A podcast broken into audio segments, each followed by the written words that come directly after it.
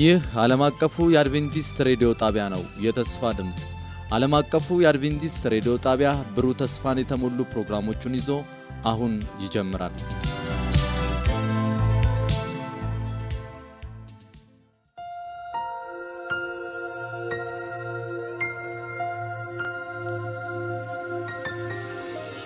ሰላም ጤና ይስጥልን። የተወደዳችሁ የዓለም አቀፉ የአድቬንቲስት ሬዲዮ አድማጮች እንደምን አላችሁ? ወቅታዊ መልእክት በሚል ርዕስ በፓስተር ኤፍሬም ዳዊት አማካኝነት እጅግ የሚያነቃቃና የሚባርክ ፕሮግራም ይዘንላችሁ እንቀርባለን። አድማጮቻችን ይህንን ፕሮግራም እርስዎም ሌሎችንም ጓደኞትን ጋብዘው እንድትከታተሉ እንጋብዛችኋለን። መልካም የበረከት ጊዜ እንዲሆንላችሁ እንመኛለን።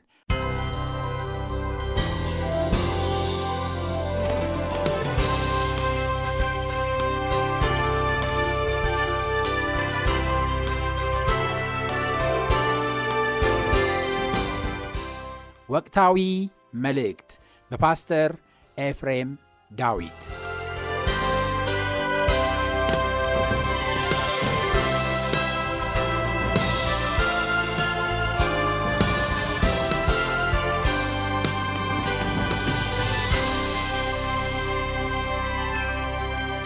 ሰላም ጤና ይስጥልኝ ውድ ተመልካች አድማጮቻችን እንዴት ሰነበታችሁ? እግዚአብሔር ለዚህ ቀን ስላደረሰን እንደገና ቃሉን ለመማር ሌላ እድል ስለሰጠን የተመሰገነ ይሁን እላለው።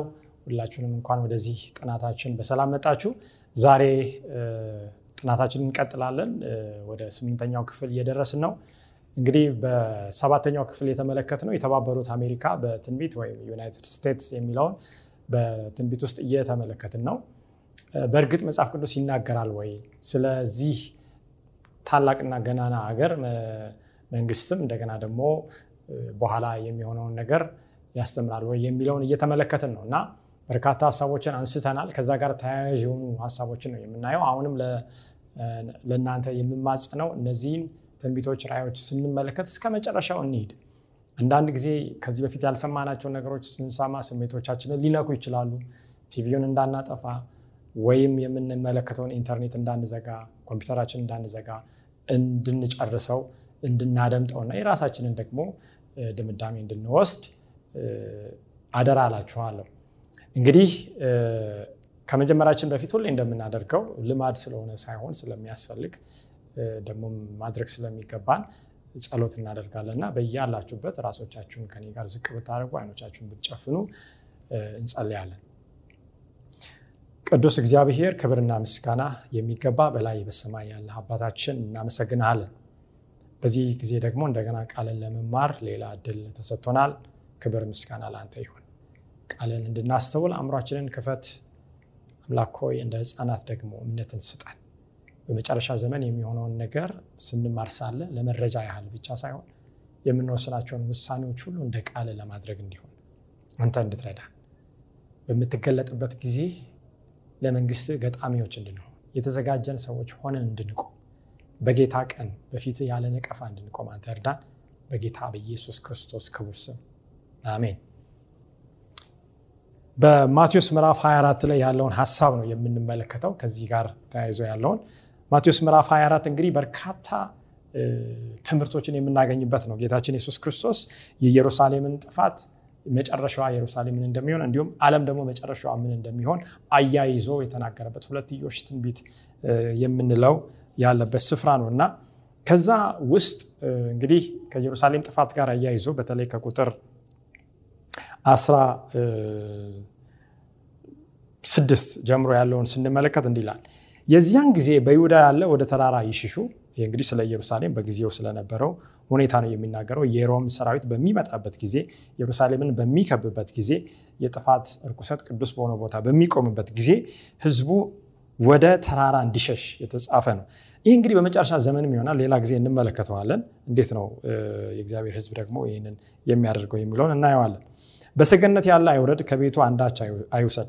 በምድረ በዳም ያለ ወደ ኋላ ይመለስ፣ ልብሱን ይወስድ ዘንድ ወዮላቸው ለእርጉዞች ለሚያጠቡ በዚያን ወራት ይላል። ከዛ በኋላ ጸልዩም መሸሻችሁ በክረምት እንዳይሆን በሰንበትም። እንግዲህ ሮም ቅዱስ የሆነውን ህዝብ ቅዱስ የሆነውን ከተማ ቅዱስ የሆነችውን ያችን መቅደስ በሚከብበት ጊዜ ህዝቡ ምልክት እንደሚሆንለት ተናግሯል። እንግዲህ በመጨረሻ ዘመን ደግሞ ላለ ነው ይሄ እንዴት ይፈጸማል ብለን ስናይ የሮም ኃይል የሮም ጳጳሳዊ ኃይል በመንግስት ኃይል በመታጀብ የእግዚአብሔርን ህዝብ በሚከብበት ጊዜ የመጨረሻውን ጥፋት ለማጥፋት በሚዘጋጅበት ጊዜ እኛም በዛ ሰዓት መሸሽ እንዳለብን የሚያስተምር ነው። ይሄ ከመጨረሻው ዘመን ጋር እንዴት እያያዛል? እስከ መጨረሻው ትምህርቱን ማየት ይገባናል። ነገር ግን አሁን በዚህ ሰዓት የምንፈልገው ቁጥር 21 ነው። በዚያን ጊዜ ታላቅ መከራ ይሆናል፣ እንደሱ ያልሆነ ዓለም ከተፈጠረ ጀምሮ እስከ ዛሬ ድረስ ከእንግዲህም አይሆንም ይላል። ከዛ ጊዜ በኋላ አይሆንም ማለት ነው። እንግዲህ በኢየሩሳሌም ጥፋት በተለይ በሰባ ዓመተ ምህረት ከ66 ጀምሮ ለሶስት ዓመት ተኩል ኢየሩሳሌም በተከበበችበት ጊዜ ኢየሩሳሌም ከተፈጠረች ጀምሮ ያልሆነ መከራ ሆኗል። በመጨረሻ ዘመንም ደግሞ እንደምናውቀው አሁን የምናየው መከራና በምድር ላይ እየመጣ ያለው መቅሰፍት ከዚህ በፊት አይተን የማናውቀው ነው። ዓለምም ደግሞ በሞላው ኢየሩሳሌም እንደተሞክሮ በትንሽ ስፍራ እንደሆነ ዓለም በጠቅላላው ደግሞ ይህንን ምስክር ይሆናል። ያ ያል ማለት ነው። በኢየሩሳሌም ብቻ ሳይሆን በዓለም ዙሪያም እንደሚሆን ተያያዥ የሆነ ትንቢት ስለሆነ አንድ ላይ ነው የሚናገረው ጌታችን። ቀጥሎ እንዲህ ይላል፣ ያቺ ወራት ባታጥር ስጋ የለበሰ ሁሉ ባልዳነም። ስለ የትኛው ወር ነው የሚናገረው እግዚአብሔር? ስለ ወቅት ነው ወገኖቼ? ነገር ግን ስለተመረጡት ታጥራለች ያቺ ወራት ይላል። አያችሁ፣ ወራት ቀናቶች ናቸው አሁ በኢየሩሳሌም በሰባ ዓመተ ምህረት ነገር ግን በመጨረሻ ዘመን ደግሞ ጀምሮ የሚቋረጥ እግዚአብሔር የሚያሳጥረው የመከራ ዘመን አለ። የመከራ ዘመን አለ። ያ እንግዲህ ዘመን የ1260 ዓመታት ነው ወገኖች። ከ538 ዓመተ ምህረት ጀምሮ 1798 ላይ የቆመው የክርስቲያኖች ስደት ነው። በኋላ እንደምንመለከተው 1798 ላይ ጳጳሱ ቁስሉን ከመቀበሉ በፊት 25 ዓመታት ወዲህ በክርስቲያኖች ላይ ይደርስ የነበረው ስደት ቆሟል።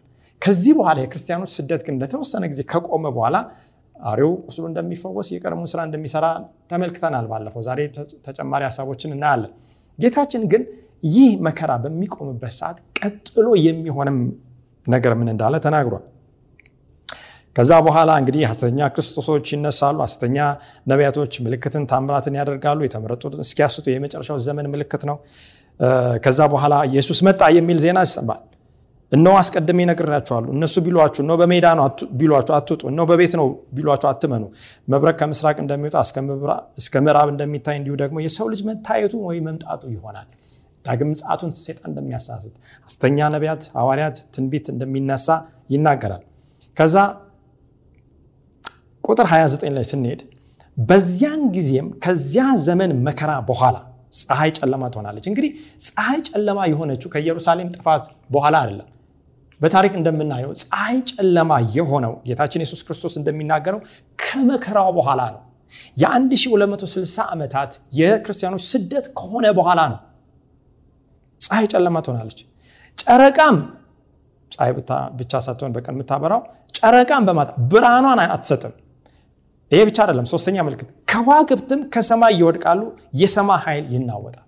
የጌታ ምጽአት ከመሆኑ በፊት ማንም እንዳይሳሳት አላወቅኩም እንዳይል ይህንን ነገር አልተገነዘብኩም እንዳይል ትልልቅ ምልክቶች ይሰጣሉ። እነዚህ ነገሮች በታሪክ ሆነዋል ወይ?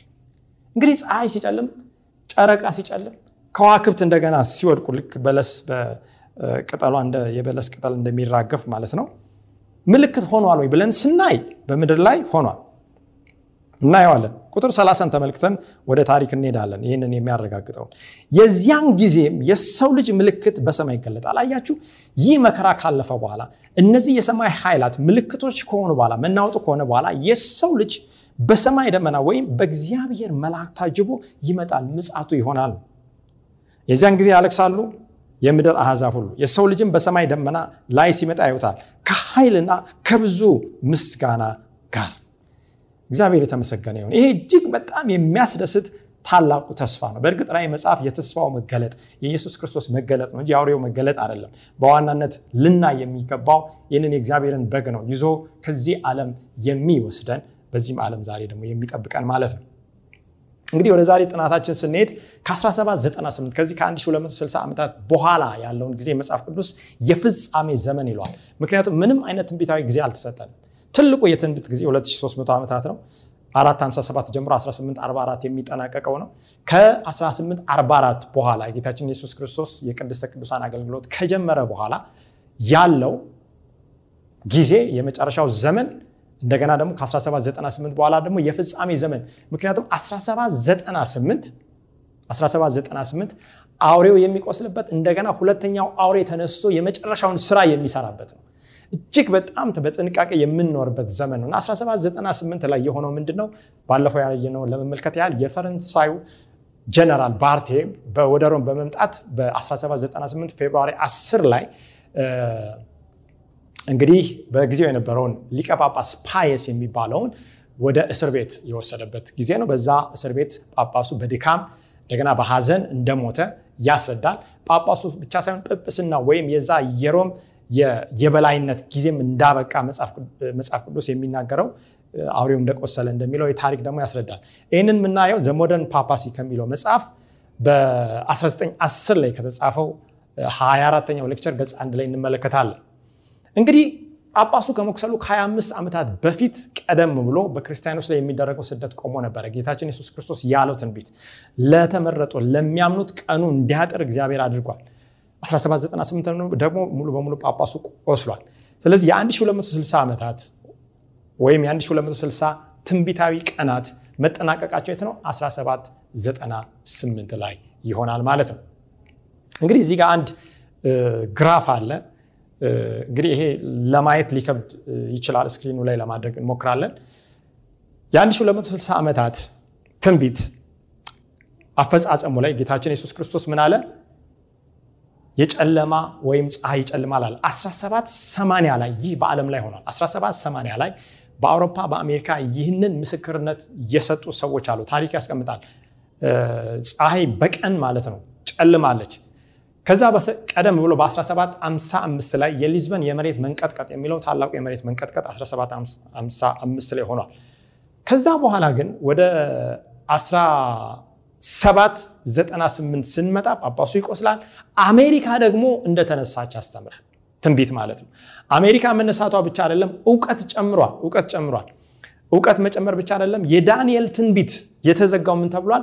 ተፈቷል ማለት ነው። 1798 ከዛ በኋላ ከ1798 በኋላ የምጽአቱ ንቅናቄ ጌታችን የሱስ ክርስቶስ ለባሪያዎቹ ከሰጠው መልእክት አንጻር ማለት ነው ትልቅ የንቅናቄ ጊዜ እንደነበረ እንመለከታለን። ይህ ከ1844 የቅድስተ ቅዱሳን የጌታ የሱስ ክርስቶስ ወደዚያ መግባትና አገልግሎት ጋር የሚያያዝ ጊዜ ይሆናል ማለት ነው። እንግዲህ ከዚህ ጋር ተያይዞ አሁን አሜሪካ ከ1798 በኋላ የምታደርገው ነገር በመጽሐፍ ቅዱስ ላይ ተተንብዋል ላይ ብለን ስናይ በእርግጥ ተተንብዋል ዛሬ በደንብ እናየዋለን። ራዕይ ምዕራፍ 13 ቁጥር 14 ላይ እንግዲህ ይሄ ከምድር የወጣው አውሬ የሚያደርገው ምንድን ነው በአውሬው ፊት ያደርግ ዘንድ ከተሰጡት ምልክቶች የተነሳ በምድር የሚኖሩትን ያስታል። ሁሉንም ነገር በመጀመሪያው አውሬ ስልጣን ሁሉንም ነገር በአውሬው ፊት። እንደውም አንድ ትርጉም ከመጀመሪያው ከግሪኩ ቃል ጋር ስናይ ምንድን ነው በአውሬው ምትክ on behalf of first beast በመጀመሪያው አውሬ ምትክ ነው ስልጣን ይዞ ስራን የሚሰራ ማለት ነው። የሰይፍም ቁስል ለነበረው እና በህይወት ለኖረው ለአውሬው ምስልን እንዲያደርጉ በምድር የሚኖሩትን ይናገራል። በተለይ ዛሬ የምናየው የአውሬው ምስል። ምን ማለት ነው? የአውሬው ምልክት በደንብ አይተናል። የአውሬው ምስል። ለመጀመሪያው አውሬ ይህ ሁለተኛው አውሬ ምስልን ያደርጉ ዘንድ በምድር የሚኖሩትን ምን ይላል? ይናገራል ይላል። እንግዲህ ለአውሬው ምስል ማበጀት ብቻ አይደለም። ምስል የሚለውን ያዙ ሁለተኛ ላይ 13 ቁጥር 16 ታናናሾችና ታላላቆችም ባለጠጋዎችና ድሆችም ጌታዎችና ባሪያዎችም ሁሉም ሰው ማለት ነው። ሁሉ በቀኝ እጃቸው ወይም በግንባራቸው ምልክትን እንዲቀበሉ። አንድ የአውሬውን ምስል ሁለተኛ የአውሬውን ምልክት እንዲቀበሉ ምን ይላል? ያደርጋል። ይህ የምናየው ነው። ምስል ምልክት የመጀመሪያውን አውሬ። ይህንን ሁሉ እንዲያደርግ ስልጣን ከሱ እንደተሰጠው እናያለን። ራይ ምዕራፍ 13 ቁጥር 15 ሌላስ? ምልክት ምስል ተመልክተናል። የአውሬው ምስል ሊናገር እንኳን ለአውሬው ምስል የማይሰግዱለትን ሁሉ ሊያስገድላቸው። አያችሁ? ምስል አለ ምልክት አለ። ይህንን ምስልና ምልክት የማይቀበሉ ሰዎች ደግሞ እንዲገደሉ ያደርጋል። ለአውሬው ምስል ትንፋሽ እንዲሰጠው ተሰጠው። የአውሬው ምስል ምንድን ነው የአውሬው ምስል ትንፋሽ እንዲያገኝ አደረገ ማለት ምን ማለት ነው? እንመለከታለን። እንግዲህ ይህንን ስንመለከት ሳለ ከአምልኮ ጋር ምክንያቱም ራይ ምዕራፍ 13 ቁጥር 15 የማይሰግዱትን ነው የሚያስገድለው የማይሰግዱትን ነው የሚያስገድለው። ራእይ መጽሐፍ ይህንን ሲናገር ዘፍጥረት መጽሐፍ ደግሞ አራት ላይ የመጀመሪያው የመጽሐፍ ቅዱስ ክፍል ማለት ነው። ከስደትና ከግድያ ጋር ተያይዞ የአቤልና የቃየንን ታሪክ ያስተምራልና ወደኋላ ዞር ብለን እንመልከት። እንግዲህ አቤል ከቃየል የሚበልጥን መስዋዕት በምን አቀረበ ይላል? መጽሐፍ ቅዱስ በእምነት አቀረበ። እምነት ከመስማት ነው? መስማትን በእግዚአብሔር ቃል ነው። በእግዚአብሔር ቃል መሰረት መስዋዕትን አቀረበ። ቃየል ግን እንደ ሰው ትእዛዝና ወግ ባህልና ስርዓት ማለት ነው። ለእግዚአብሔር መስዋዕትን አቀረበ ሁለቱም ምንድናቸው? እግዚአብሔርን የሚያመልኩ ሰዎች ነበሩ። ሁለቱም እግዚአብሔርን እናመልካለን ብሎ የቀረቡ ነበር። ግን ሁለቱም ተቀባይነት ሳይሆን አንዱ ብቻ ነው ተቀባይነትን ያገኘው። ስለዚህ ተቀባይነት ያላገኘው አካል ተቀባይነት ያገኘውን አካል ምን አደረገው? ቀናበት መጀመሪያ ጠላው። ከዛ እግዚአብሔር ወቀሰው። አልተመለሰም። ኃጢአት በፊት ታደባለች። በእሷ ንገስባት ቃየኔን አልሰማም። ቃየን ወንድሙን አቤል ምናደረገው ገደለው። እንግዲህ የገደለው ማን ነው? ከአንድ ማህፀን የወጣ ነው። ወገኖች በደንብ አስተውሉ ከሔዋን ማህፀን የወጡ ናቸው እነዚህ። ሴት በመጽሐፍ ቅዱስ ላይ ምንን ትወክላለች? ቤተክርስቲያንን ትወክላለች። ትንቢት እያጠና ነው። ከአንድ ማህፀን የወጡ አንድ ደም ያላቸው በስጋ ማለት ነው። ሁለት ወንድማማቾችን ነው የምናየው። ግን መጨረሻው የሚያሳዝነው አንዱ አንዱ ሲገድል ነው። ይህ ታሪክ ይደገማል ወይ በመጨረሻ ዘመን? በራይ አው በትክክል እንደሚደገም በማን ስም ነው የሚሰራው? በጌታ ስም በኢየሱስ ክርስቶስ ስም በቤተ ክርስቲያን ስም በእግዚአብሔር ስም ነው የሚሰራው። የመጨረሻውም የአምልኮ ጉዳይ በዚህ ዙሪያ ነው የሚያጠነጥነው።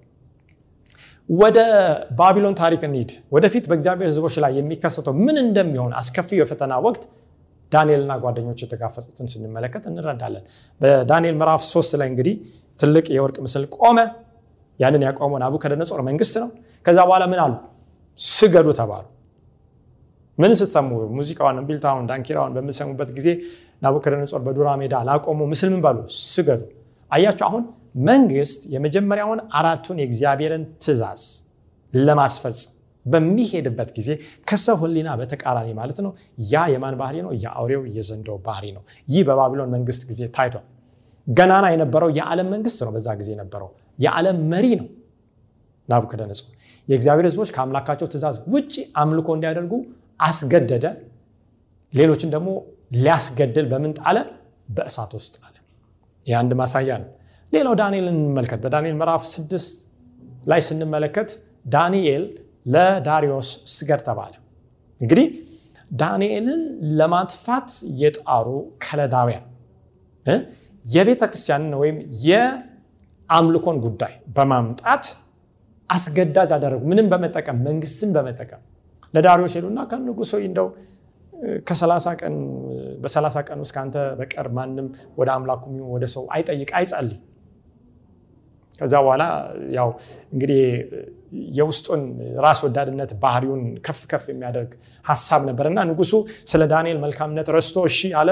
እንደማይሻረው እንደ ፋርስና እንደ ሜዶን ህግ ወጣ። ከዛ በኋላ ይህ ሁሉ ማንን ለማጥመድ ነበረ? ዳንኤል ለማጥመድ ነበረ እንግዲህ ዳንኤል ይህንን በሰማ ጊዜ መጽሐፍ ቅዱስ ሲናገር እንደ ቀድሞ በቀን ሶስት ጊዜ መስኮቱን ወደ ኢየሩሳሌም ወደ ምስራቅ ከፍቶ ምን አደረገ? ሰገደ ይላል። አሁን መንግስትና ሃይማኖት የማንን ህግ ለማስፈጸም? መለኮታዊ የእግዚአብሔርን ህግ የሚመስል ነገር ግን የአውሬን ህግ ለማስፈጸም የሴጣንን ህግ ለማስፈጸም ቅዱሳንን ለማጥፋት ሲሰሩ ነው የምናየው። ከዛ በኋላ ምን ሆነ? በሲድራቅ ሚሳቅ አብደናጎ አናንያ ዛሪያ ሚሳኤል ጊዜ በዳንኤል ጊዜ እግዚአብሔር የራሱን መልአክ ልኮ እግዚአብሔር ራሱም ደግሞ በእሳት ውስጥ ተገኝቶ ምን አደረገ? እሳቱን ከለከለ የአንበሶቹን አፍ በመላእክቱ አማካኝነት ዘጋ። ታዳጊ አዳኝ አምላክ ዛሬም አለ። ይህ ሊያስፈራን አይገባም። እውነቱን ግን ማወቅ ይገባናል። በዕብራውያን ምዕራፍ 11 ቁጥር 33 ላይ እግዚአብሔር ቃል ሲናገር የእግዚአብሔር ህዝቦችን መሰደድ የነቢያትን መሰደድ የሐዋርያትን መሰደድ ጠቅለል አድርጎ የሚያቀርብ ምዕራፍ ነው ዕብራውያን 11 ሌሎችም መዘበቻ በመሆንና በመገረፍ ከዚህም በላይ በእስራትና በወይኒ ተፈተኑ በድንጋይ ተወገሩ ሞቱ ተፈተኑ በመገራ ተሰነጠቁ በሰይፍ ተገድለው ሞቱ። አያችሁ መንግስት ሰይፍን እንደሚመዝ ተመልክተናል። ይሄ ሰይፍ ግን ሰው ከሰው ጋር ያለውን ግንኙነት ለማስተካከል ሰው የሰው መብትን በሚሽርበት ጊዜ ወይም በሚያፈርስበት ጊዜ ሰይፍ ለመቅጣት እንደተቀመጠ አይተናል። ሮሜ ምዕራፍ 13 በዚህ ስፍራ ግን ያለው ሰይፍ ማን ላይን ያረፈው የእግዚአብሔር ህዝብ ላይን ያረፈው ይህን ሰይፍ ያሳረፈው በዋናነት ማን ነው መንግስትና ሃይማኖት አንድ በሚሆኑበት ጊዜ ነው ሁሉን እያጡ መከራን እየተቀበሉ እየተጨነቁ የበግና የፍየል ሌጦ ለብሰው ዞሩ። ዓለም አልተገባቸውም። በምድረ በዳ በተራራ በዋሻና በምድር ጉድጓድ ተቅበዘበዙ ይላል። ይሄ እንግዲህ የክርስቲያኖች ታሪክ ነው። የክርስቲያኖች ታሪክ ነው። ይሄ በመጨረሻ ዘመን እንደገና የሚሆን ነው። እንግዲህ አውሬውን ሁለተኛውን አውሬ የሚገልጽ የተወሰኑ ቢያንስ ቢያንስ ስድስት ነጥቦችን እንመልከት። ከምድር የሚወጣው አውሬ በእርግጥ የተባበሩት አሜሪካን ወይም United States of America ን ይወክላል። አንደኛ በትክክለኛው ይነሳል፣ በትክክለኛው ሰዓት ይነሳል። ይህንን የምናገር ራዕይ ምዕራፍ 13 ቁጥር አንድ ነው። ሌላም አውሬ ከምድር ሲወጣ አየሁ። ሌላም አውሬ በየትኛው ሰዓት ነው የሚነሳው? 1798 አውሬው ከቆሰለ በኋላ። ሁለተኛው ፍንጭ ደግሞ ከትክክለኛው ስፍራ ይነሳል። አሁን አሜሪካን እንዲሁ ዝም ብለን አምጥተን የምንለጥፈው ሳይሆን ከተባለው ስፍራ በተባለው ደግሞ ሰዓት ተነስቷል። እነዚህ ሁለቱ ነጥቦች ናቸው። ሶስተኛው ፍንጭ አዲስ የተቋቋመ መንግስት ነው። ምክንያቱም ከህዝብ መካከል በፊት የነበረን መንግስት አጥፍቶ በአብዮት በአመፅ በጦርነት ሌላውን አስወግዶ ሳይሆን አዲስ የተቋቋመ መንግስት እንደሚሆን እናያለን። ራዕይ ምዕራፍ 13 ቁጥር 11 ሌላም አውሬ ከምን ወጣ? ከምድር። አዲስ መንግስት ነው። ከምድር ህዝብ ከሌለበት ስፍራ ነው የወጣው። አራተኛው ፍንጭ በፍጥነት ያድጋል። ምክንያቱም የአሜሪካንን ፍጥነት በኋላ እናያለን። የ300 ዓመታት እንኳን ታሪክ የማይሆነው መንግስት ነው። የ300 ዓመታት ዛሬ ኢትዮጵያ የ3000 ዓመታት ታሪክ አላት ይባላል። ግን ዓለም አቀፍ የሆነ ተጽዕኖ ማሳደር አልቻለችም። በጥቂት ጊዜ ውስጥ ተነስታ ግን ዓለም አቀፍ ተጽዕኖ በኢኮኖሚም ሆነ በወታደራዊ በፖለቲካዊ ረገድ መስክ ምህዳር በሉት ተጽዕኖ ልታሳድር የቻለችው መንግስት ማናት? አሜሪካ ናት በፍጥነት ነገር ግን ይህ ብቻ ሳይሆን ከመንፈሳዊ ከሃይማኖት ጋር ከቤተክርስቲያን ጋር ያላትን ትልቅ አጀንዳ እንመለከታለን። ምክንያቱም በግ ከዛ በኋላ እንደ ዘንዶ ይናገር ነበር ይላል። ፍንጭ ቁጥር አምስት ለመንግስቱ ሁለት ኃይሎች ይኖሩታል። በአንድ መንግስት ውስጥ ሁለት አይነት መንግስት ምን ማለት ነው? ሁለት ኃይላት ልክ በበግ ላይ ያለ ቀንድ ተለያይቶ እንደሚቀመጥ ተለያይቶ መቀመጡ ነው። መንግስትና ሃይማኖት ያ ነበር ለአሜሪካ እድገትና ብልጽግና ትልቅ መሰረት የሆነው። ዛሬስ ያ እንደሚለወጥ ይናገራል ትንቢት። ዓለም አቀፍ ተጽዕኖ ማሳደር ይችላል። ምክንያቱም ለመጀመሪያ አውሬ በምድር ላይ የሚኖር ሁሉ እንዲሰግድ ያደርጋል። ይህ ዓለም አቀፍ ተጽዕኖ የማሳደር ኃይል አለው። 13 12 ለፊተኛ አውሬ ምድርና በእርሱ የሚኖሩት እንዲሰግዱ ያደርጋል። በዓለም ዙሪያ ያለ ሁሉ ህዝብ እንዲታዘዝ ያደርጋል። ያንን የሚያደርግ ማን ነው? ሰባተኛው ፍንጭ እንግዲህ በስድስተኛው ፍንጭ ላይ ያየነው አለ። ሰባተኛ ፍንጭ እንጨምር። የበግ ባህሪ ወደ ምን ይቀየራል? ወደ አውሬነት ወይም ወደ ዘንዶነት ይቀየራል። በግ የሚለው ቃል በመጽሐፍ ቅዱስ በራእይ መጽሐፍ ብቻ ጊዜ ከሀያ ጊዜ በላይ ተጠቅሷል። ይህ በግ የእግዚአብሔር ልጅ ኢየሱስ ክርስቶስ ነው። ስለዚህ ይህ የሁለተኛው አውሬ ከምድር የወጣው ማንን ይመስላል? የእግዚአብሔር ልጅ ኢየሱስ ክርስቶስን ወይም ክርስትናን መለያ ዋና መለያ አድርጎ ይዙ። የክርስቲያን መንግስት ነው፣ የሌላ መንግስት አይደለም። ይህ ነገር ግን ባህሪው ምን እንደሆነ ስንፈትሽ የዘንዶ ባህሪ እንደሆነ እንመለከታለን። ውሎ አድሮ ሁለተኛው አውሬ ማን ነው? ሁለተኛው አውሬ ማን እንደሆነ እንደገና ከማስቀመጣችን በፊት እዚህ መጽሐፍ ላይ የተቀመጠውን አንድ ሀሳብ እንዲህ የመጨረሻ ዘመን ክስተቶች Last Day Event ገጽ 217 እንዲህ ሰዎች ስላልተገለጠላቸው ማግኘትም ስላልቻሉት ብርሃንና እውቀት አይኮነኑም። አሁን በምንለው ሀገር ብዙ ዘመዶቻችን አሉ። አሁን በምንለው ሃይማኖት ውስጥ ብዙ ወገኖቻችን አሉ። እኔም የማምነው አብዛኛው ህዝብ ይህንን አሁን የምንነጋገረውን አውቅ ሰው በበራለት ብርሃን እየተመላለሰ ነው ዛሬ ያለው። ሰዎችም ስላልተገለጠላቸው ማግኘትም ስላልቻሉት ብርሃን ምን አይሉም፣ አይጠየቁም፣ አይኮነኑም። ካወቁ በኋላስ አውቃችኋልና አድርጋችኋልና እግዚአብሔር አታድርጉ ያለውን ኃጢአት ይሆንባችኋል ነው የሚለው መጽሐፍ ቅዱስ። የእግዚአብሔር ባሪያ ጳውሎስም ሲናገር ምንድን ነው ቀድሞ ስለነበረው ህይወት ሳላውቅ ባለማመን ስላደረግኩ ያንን አሁን ግን የምናገኘው ምህረትን አገኘው የሚለውን እንመለከታለን። እንግዲህ ዮሐንስ 10 27 በተጨማሪ ምን ይላል? በጎቼ ድምፄን ይሰማሉ፣ እኔም አውቃቸዋለሁ፣ ይከተሉኝማል። እግዚአብሔር በጎቹን በተለያየ ስፍራ ያሉትን እየጠራ ነው ወደ ራሱ መንጋ፣ ወደ ራሱ መንግስት፣ ወደ ራሱ የመጨረሻ መልእክት እኔም የዘላለም ህይወትን እሰጣቸዋለሁ፣ ለዘላለም አይጠፉም። ወገኖቼ በጎቼን ምን እሰጣቸዋለሁ ይላል? የዘላለምን ህይወት እሰጣቸዋለሁ። ወገኖቼ በደንብ አስተውሉ። መጽሐፍ ቅዱስ ሲናገር እግዚአብሔር እስራኤልን ከግብፅ ካወጣ በኋላ አንዴ ድነው በኋላ እንደጠፉ ያስተምራል። እውነት ነው። አስብ። ከኢያሱና ከካሌብ በቀር ሁሉም በምድረ በዳ ቀርተዋል። ከነአን የገቡት ትንሾች ናቸው። ሁለት በምድረ በዳ የተወለዱት ጋር ጨምሮ ማለት ነው። ስለዚህ ለዘላለም ህይወት እግዚአብሔር ይጋብዛል። ማንን? በጎችን። ድምፁን እንዴት ነው የምንሰማው? በእግዚአብሔር ቃል ነው። በደጅ ቆሜ አንኳኳለሁ፣ ማንም ድምፄን ቢሰማ ነው የሚለው። የእግዚአብሔር ቃል ምንድን ነው? የሚናገር ነው። የክርስቶስ ኢየሱስ ድምፅ ነው። የክርስቶስ ኢየሱስ ድምፅ ነው። ለዘላለም አይጠፉም፣ ከእጅም ማንም አይነጥቃቸው። ለአንዴና ለመጨረሻ ጊዜ በዛ በመስቀል ላይ ተቸንክሮ ተፈትኖ ታማኝነቱ በተረጋገጠው በእጁ ክርስቶስ ሊይዝ እና ሰማይም ሊያደርስ ሁሉን ይጠራል። ስለዚህ ሁለተኛው አውሬ በማያሻማ መልኩ ፕሮቴስታንት አሜሪካ ነው። እንግዲህ ወገኖች በደንብ አስተውሉ። ፕሮቴስታንት ስንል እንዳንስት ዛሬ በፕሮቴስታንት እምነት ውስጥ በተለያየ እምነት ውስጥ ብዙ የእግዚአብሔር ሕዝቦች አሉ። የምናወራው ግን ስለ ግለሰቦች አይደለም፣ ስለ ሰዎች አይደለም፣ ስለሆነ ማህበር አይደለም። የምናወራው ስለ ስርዓት ነው፣ ስለ አስተምህሮ ነው፣ ስለ ትንቢት፣ ስለ system ነው። በዚህ system ውስጥ ሴጣን እንዴት እንደሚሰራ ነው የምናየው። አንደኛ ቅድም የመጀመሪያው ፍንጭ በትክክለኛው ሰዓት ይነሳል። ይህ ሁለተኛው አውሬ እንደ አውሮፓውያን አቆጣጠር እንግዲህ በ1776 አሜሪካ ነፃነቷን ታውጃለች።